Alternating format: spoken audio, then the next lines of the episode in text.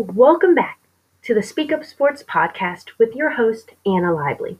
I hope you all are just as excited as I am for this episode since I am talking with a true game changer in the sports world, Rachel Luba.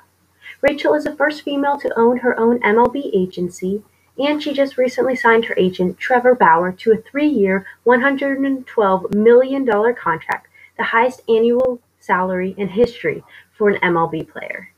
Join us today as I get to learn from one of my role models about being a sports agent and what it's always like to be underestimated as one of the only females in the industry. Grab a bite to eat and enjoy the episode.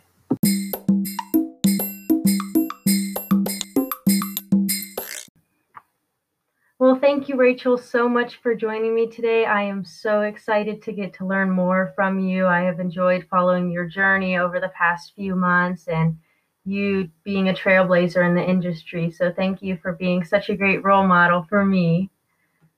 Yeah, thank you for having me. So, I know your career in sports started in gymnastics. So, what was the biggest lesson that you learned from being a gymnast? I would say the biggest kind of takeaway lesson that I learned, the most important one was would probably be just to be okay with failure and you know failing your way to success. Um, gymnastics is a sport where you literally uh, fall on your face. That's how you start before you ever you know do a skill perfectly. It starts with understanding that you know the first hundred or you know whatever are going to be you know you falling on your face. And so you kind of fail your way to success. And so i think that's been kind of the most helpful lesson that i've learned is you know failure is just a part of the process. Yeah that's a great lesson. So how did you transfer from being a gymnast starting at ucla but then throughout your college career transferring into boxing and then earning a bronze medal at the 2013 boxing national championships so I started once I retired from gymnastics. My body was pretty uh, beaten up, uh, and I just like couldn't. They wouldn't clear me medically to continue, um, you know, competing anymore. So I decided, um, you know, I it was re- I was ready to retire, and I wanted to uh, still, you know, be active, but I didn't really understand the concept of working out just to work out. Um, I always needed something to be training for um, because that was all I ever knew. So I started, I kind of transitioned into and I tried CrossFit really briefly.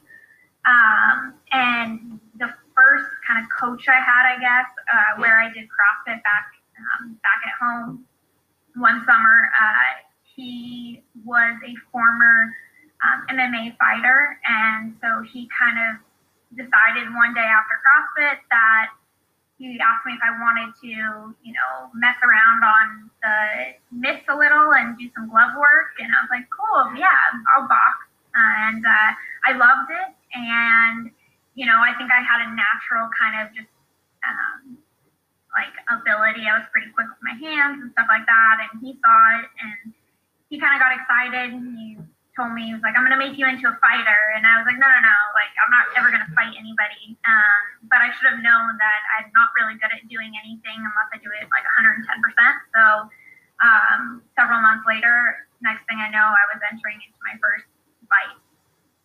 That's such a fun experience and journey there. I also had to retire from gymnastics a lot earlier, but because of uh, having the equivalent of Tommy John's. But it's cool how you transferred that's brutal. I it's funny because I never really hear of anyone like they don't really call it Tommy John in anything, you know, in sports other than baseball or softball.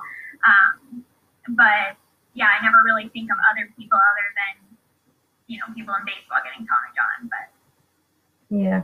So going into college, where did you see yourself going career wise at first? Um, I, I knew I wanted to work in sports. I wasn't 100% sure what exactly. And then I quickly kind of had the realization that I was very interested in doing something with the individual athlete. And I think that was largely because I was always just an individual sport athlete. Um, most, I would say a majority of people tend to lean towards doing something on the team side. Um, people like being a part of that, you know, having that camaraderie and being a part of mm-hmm. something. Um, maybe just because I never had that, it was never super interesting to me, but the individual athlete was. So I started to, you know, kind of narrow it down to okay, I know like what side of sports I want to work in, and then started thinking more about what could I do and this idea of, you know, maybe being an agent representing athletes um, started to sound, you know, intriguing to me. And then uh, I started to, you know, I didn't want to work in gymnastics or do anything on the Olympic sports. I wanted to do one of the big, big four um, football, basketball, hockey, or baseball. Um, and I happened to uh, be really good friends with a lot of the baseball players at UCLA. And so kind of just thought, you know, why not baseball? Right. And then you got into sports and after college. So what would you say makes a good sports agent? And can you take me through what kind of processes you have to do as an agent to sign a player? Yeah, I think, I mean, what makes someone a good sports agent is, you know, someone who, you know, genuinely cares about the player and who you know, will do kind of whatever they need to do to make sure that, you know, the player has everything that they they need um, and, and gets everything that, you know, they're hoping for. That's, you know, within, obviously within reason and um, attainability. But, um, you know, I think you gotta, you gotta be very patient. Um, it's a slow kind of process you've got to be good with you know communication um, also the ability to you know kind of negotiate understand the market things like that um, but but kind of be a middleman with the, the uh, employers of the sport and your athletes and the, your clients. Um, i guess in terms of like what um, what systems you're you know i have in place or you know what you kind of have to do to sign a player i mean a lot of it is I think just kind of starts out with building um, a relationship with a player and, you know, getting them to trust you, to believe in you enough, like to believe in you that you believe in them. Um, and, you know, for them to really buy into kind of how you can help them. Um, I think a lot of times, I mean, right now, a lot of agents kind of offer the same thing um, so, you know, you got to find ways to set yourself apart. What makes you different? Why are you going to be a better, you know, why are you going to be better representation for the player than, you know, the other hundreds of agents out there? Um, so it's a, it's a usually a long process. It's not usually quick. Um, you know, there's a lot that goes into really recruiting a player and signing a player. Um, but I think a lot of it just really starts with trust.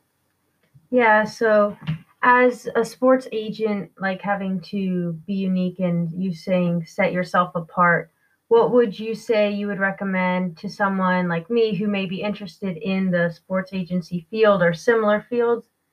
What would you say are the key components to make a successful agent or how you can like prepare yourself while in college uh, through a major or other aspects to help you on later?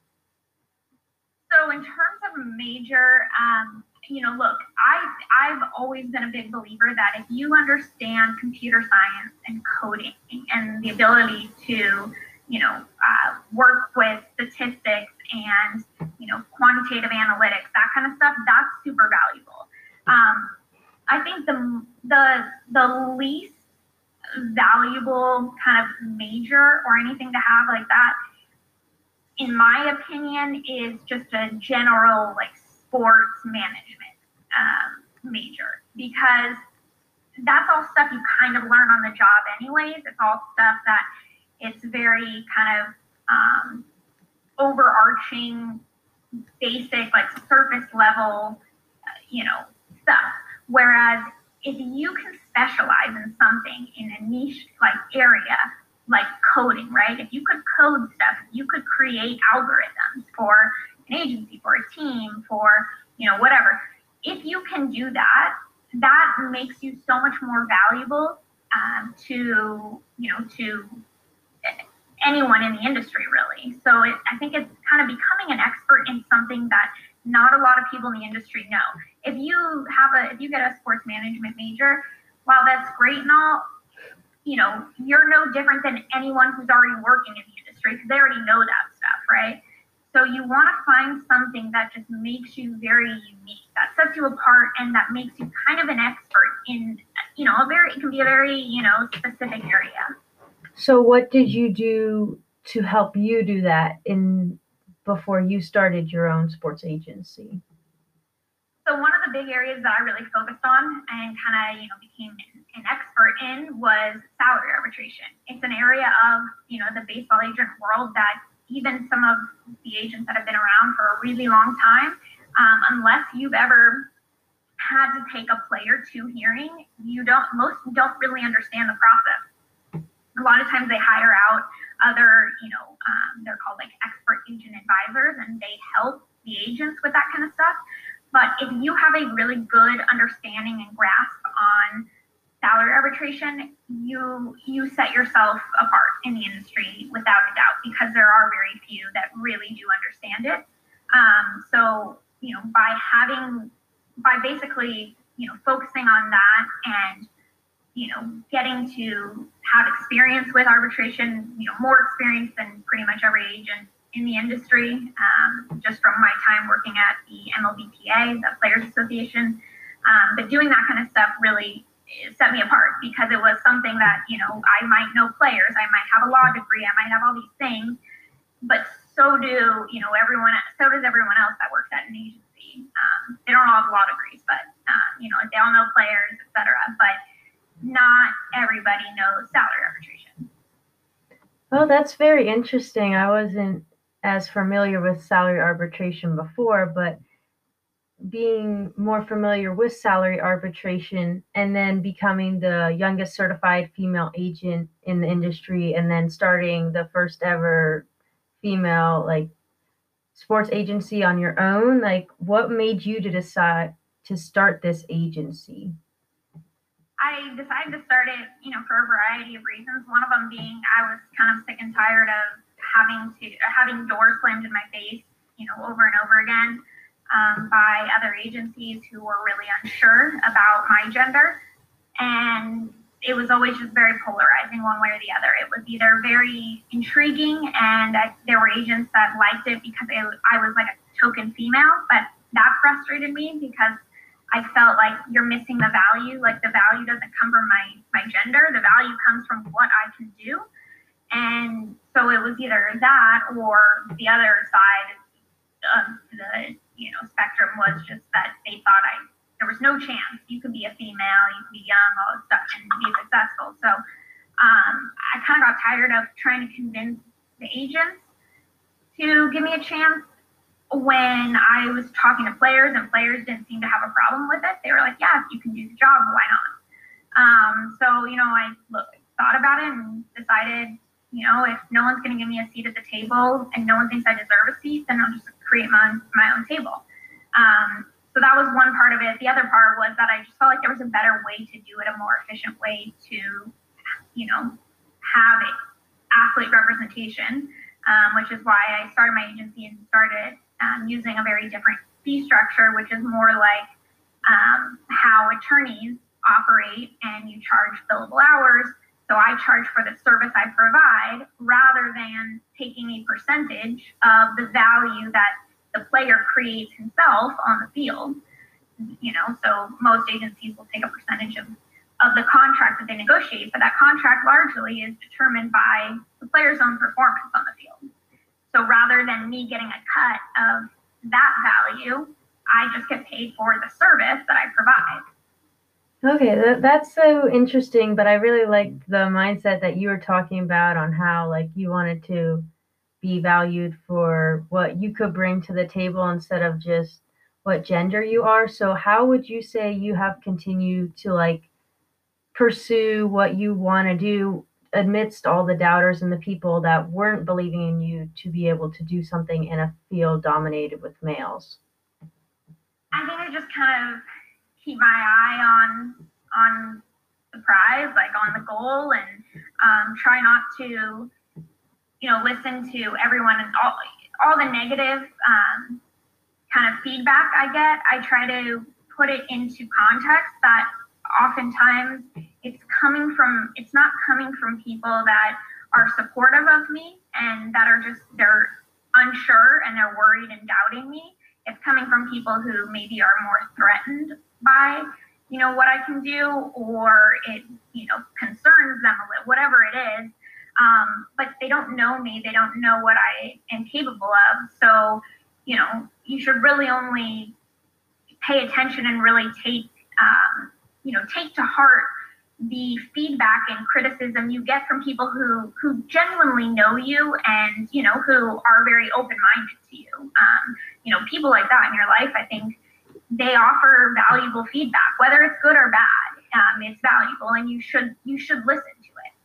Um, but you know people that have no idea who you are that are you know just kind of on the outside looking in what they say like they don't they, have no idea and there's so many other reasons they might be saying what they're saying that you know you just kind of have to ignore it and know that um, ultimately like what they think isn't going to matter.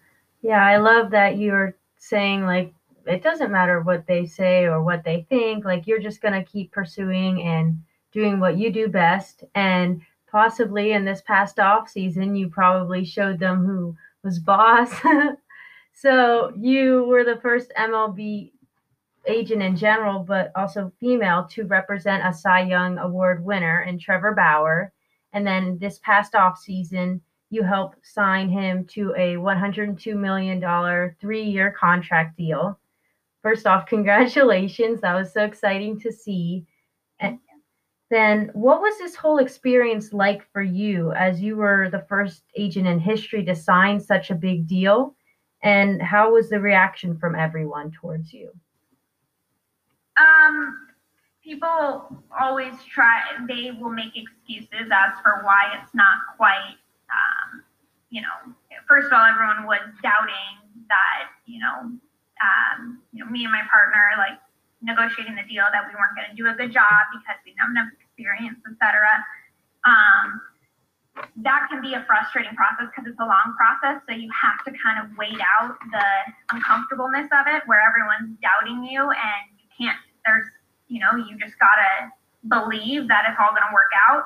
Um, but I think once, you know, once we got the deal we did, I think we showed everybody that what they thought was just completely wrong and they we did a good job and i think the best part is we got we got our client exactly what he wanted. Um, i know a lot of them kind of changed their tune. There was initially the talk of you know they, there's no way that they can get anywhere around like a 30 million dollar like plus aav for for bauer. Um, obviously i think we well surpassed that given the fact that we got him you know he's getting paid 40 million this year and he'll get 45 million next year. No player in history has ever gone that much. Um, so there are people now who will say, well, you know, he won the Cy Young and he should have gotten an eight or nine year deal. Um, the difference is, you know, he laughs at that when people tell him that because he get and he gets kind of mad because he's like, you what like what is wrong with you? I don't want that. And for people to say like, well, you know, a better agent would have gotten him a longer deal. He's like, I'm hiring you. I am the client, and I tell you what I want, and I don't want that. Like he he was very adamant about it. he did not want a long term deal. That was very important to him. So this idea that you know agents now will say, or other people will, critics will say, well, you know, it wasn't a long enough deal. Um, they can say that, uh, but you know, we did the best job for our client, and our client wanted X, we got him like X plus some. So um, I think it was a it was a fun process. It was a stressful process, but um, I'm, I mean, I'm happy how how it all turned out. Yeah, and it's good that you were staying focused, as you were saying earlier about like what your client wanted, because you know your client best more than all those other people who may not know them, and you still way surpassed everything that has ever been done before. So, congratulations again. So, what types of tips would you give to the next generation of girls like me who want to know more about what it takes to be a sports agent and a, and see what qualities it really takes to not only make it into this world but also to succeed like you have been succeeding? Um, i mean i think some of the most important things are one you know you want to make sure it's really what you want to do. And i say that because I mean, one, you should, whatever you do for your career, you know, it's not going to feel like work if you love it. But there is a lot of, I hope one day it's different. Maybe when you're my age, it'll be different. I hope. That's what I try to help, you know, help do for, you know, younger girls. But right now, my, my advice is that it's not going to be easy. Like, there is a lot of stuff that is not fun that you have mm-hmm. to put mm-hmm. up with, things that don't seem fair oftentimes, and and they're they're not. But you have to understand that that's going to happen, and you just have to be okay with it and kind of persevere. And you can't get too caught up on in it um, if you want to if you want to make it. And so that goes. So I go back to saying, you know, where when I said you have to love it because if you don't love what you're trying to do, if you're not super passionate about it, and you know, for and you know, if you're not doing it for all the right reasons, all of the bad stuff that comes along with it, unfortunately, it's not going to be worth it unless you unless you're super passionate about it, unless you know you're really doing this for the right reason. So to start, just make sure you know it's really something you want to do, and you're willing to you know put up with with the bad stuff. Um, it's not easy. It's scary. There's no one right way to go into it. Um, there's no one path. It's a and and that part's scary too um, because you know you talk to ten different people and they all got in ten different ways. Whereas it's very different. You know, something like being a doctor or know, my parents were doctors. There's a very set kind of path you take. You do this and then this and then this, and, and then you're a doctor. Um, you know, there's so many different paths. So, you know, you got to be patient. Um, you have to be okay with being uncomfortable um, with kind of where you're at and uncertainty. And you know, you gotta you gotta love it. Um, and you know, you gotta be good at you gotta be good at networking and you know keeping in touch with people and you know kind of building that you know rolodex of people you know Right. And as you were talking about making connections and relationships, and through your like YouTube channel and also your social media platforms and even your podcast, how do you connect with others in the industry to help promote your business, but also to just learn more about the business? Yeah, so I, I mean, a lot of what I do is, is on social media. I think social media is such a powerful platform where I can, you know, passively recruit players. I can, you know, build my brand and get my name out there uh, without needing to, you know, all I need is, you know, a phone and internet um, or cell service, right?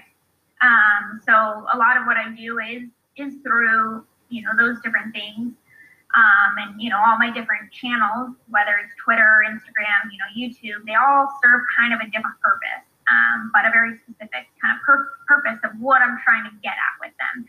And there's you know a strategy behind it. Um, but I think you know using social media is such a powerful way to get your name out there, to connect with other people, um, you know, to recruit, etc. So, how would you say, like throughout the past few years when you've been more into the industry and starting your own agency, what would you say the biggest advantage and disadvantages of being one of the first in your career field? Um, I'd say, you know, the advantage is if you take advantage of it. There's uh, a lot, you know, if you decide to, you know, put yourself out there, um, there's you know, a lot of good you can do, and you have an opportunity to be a very loud voice because you know all eyes are going to be on you, and you can and you're already you already set yourself apart just because you know I'm I'm a female. When I walk into agent meetings, you know, there's a couple women in there, and the rest it's all men, so it's really easy for me to stand out, right? So if you take advantage of that in the right ways, um, you know, it, it's very helpful. Um, whereas, you know, other guys who are in the industry, everyone looks, everyone's like them. It's hard for them to really distinguish themselves. Whereas I almost, whether I like it or not, there's already something that distinguishes me. Now it's just I have to play it the right way and take advantage of it. So, um, the biggest disadvantage of it is that too, is that I, all eyes are on me. You know, everyone is very critical. Everyone scrutinizes everything I do way more so than any other agent. Um, and so it's I think there's a lot more pressure and criticism and stress in a lot of ways, um, especially because I do put myself out there. If you put yourself out there, you know, you're going to get, I get a lot of haters, but, you know, I could say I get more than other agents, but that's, and maybe it's because I'm a female, but it's also probably largely because I just put myself out there and no other agents really do that. So, um, you know, being the first to kind of do that, you all, you know, people look at it as you know, she just wants attention and things like that. And there's a very specific reason why I do it. Um, but you have to be okay with the people who are very vocal about it, who don't like it, who are critical, and just understand that it kind of comes with the territory. So, how do you handle the pressure and try to block out everything to keep doing and keep accomplishing the goals that you set for yourself? a lot of times I have, I mean, I have a good, you know, core group of people, like a support system in my life that, you know, are kind of their good reminders when I start to go down a bad path or a bad road mentally uh, with certain things, the haters. Um, they're good at getting me back on track. I think that's really important. Um, you know, kind of remembering always and taking a step back from what's most important. Um, a lot of times I get really caught up in you know, I'll find myself getting caught up in, um, you know, the mean things people say to me on, on social media or whatever. And, you know, people who don't like me on there. And then I realize, again, why do I have social media? I have social media for all these other reasons to push forward different, you know, agendas.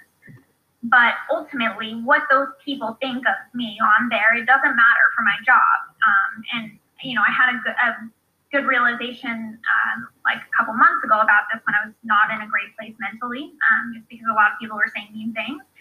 And, you know, I started feeling kind of, you know, down and um, a little just bummed out.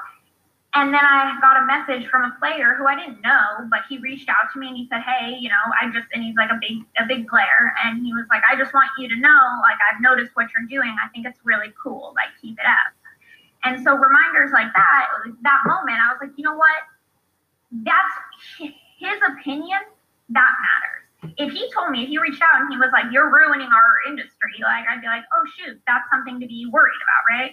Um, but he's my client, right? Like that's my clientele. That's you know, those are the people that matter. And you know, if he's saying they're saying we love it, then you know the random trolls on Twitter, it doesn't matter what they think. Um, so, you know, just kind of reminding myself of, you know, when there's negativity, you know, what is the purpose of this? Can I get rid of it? You know, can, should I, you know, sometimes I log off for a couple of days. I just, I don't do anything on there and that's necessary. Um, but, you know, what is the purpose? Who, again, who matters and who doesn't? Whose opinion matters and whose doesn't?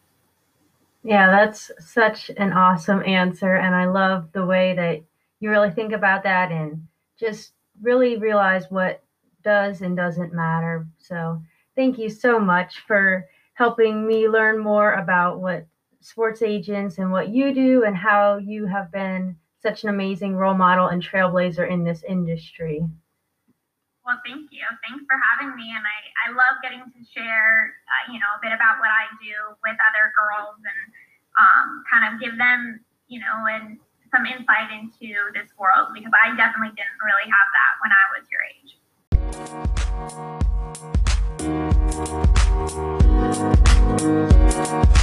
age.